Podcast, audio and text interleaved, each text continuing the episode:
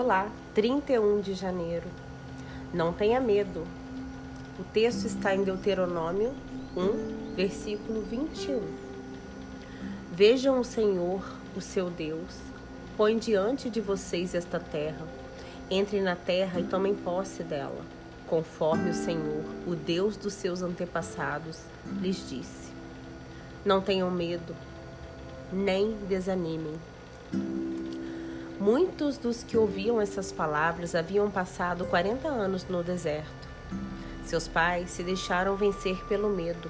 Como castigo, pela ostensiva falta de fé, Deus sentenciou aquela geração à morte.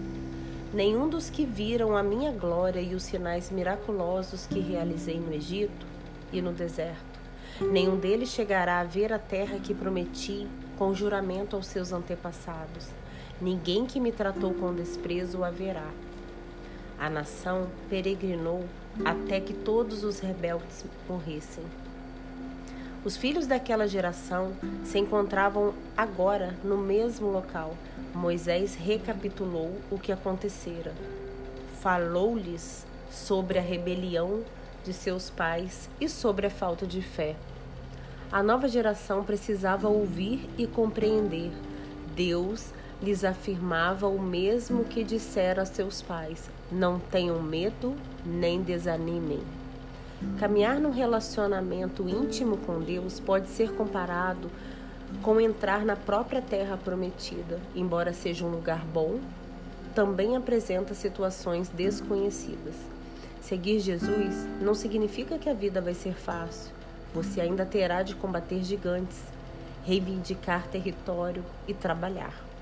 No entanto, Deus diz: Não tenham medo nem desanimem.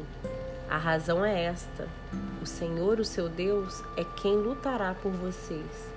Deus conhece o desconhecido, conhece os gigantes, tem o plano de batalha. Tudo o que você precisa fazer é sempre contemplá-lo em oração e seguir suas instruções.